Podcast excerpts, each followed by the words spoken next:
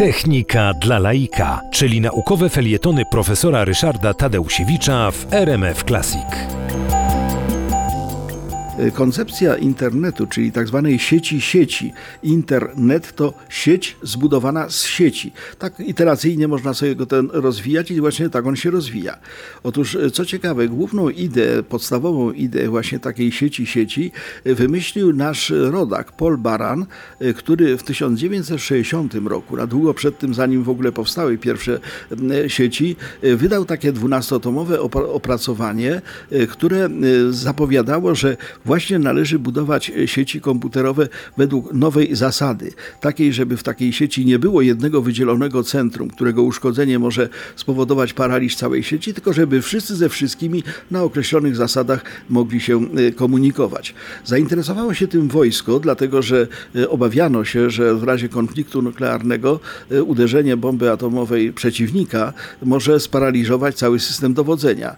Wobec tego 29 października 1960 1969 roku, warto zapamiętać tą datę, 1969 rok, e, powstał tak zwany ARPANET. ARPANET, e, czyli e, przez agencję ARPA, która jest agencją badawczą Armii Stanów Zjednoczonych, powstała NET, czyli sieć i to była pierwsza taka sieć, która działała już właśnie na tej zasadzie współczesnego internetu.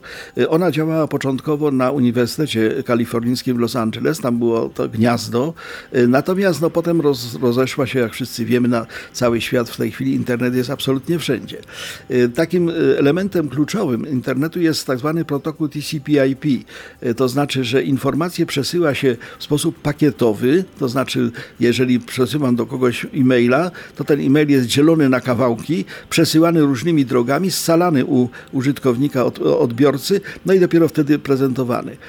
Protokół TCP/IP zakłada warstwową budowę internetu internetu, no i na tej podstawie to wszystko działa.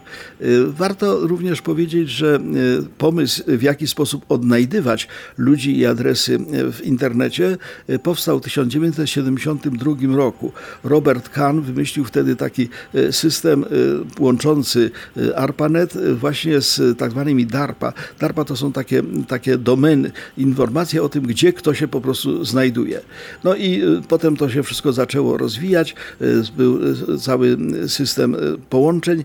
No i w 1989 roku e, ten internet został przeniesiony do cywila, to znaczy dawny ARPANET wojskowy stał się e, narzędziem cywilnym, najpierw dla uniwersytetów, no a potem dla wszystkich, no i z niego obecnie korzystamy.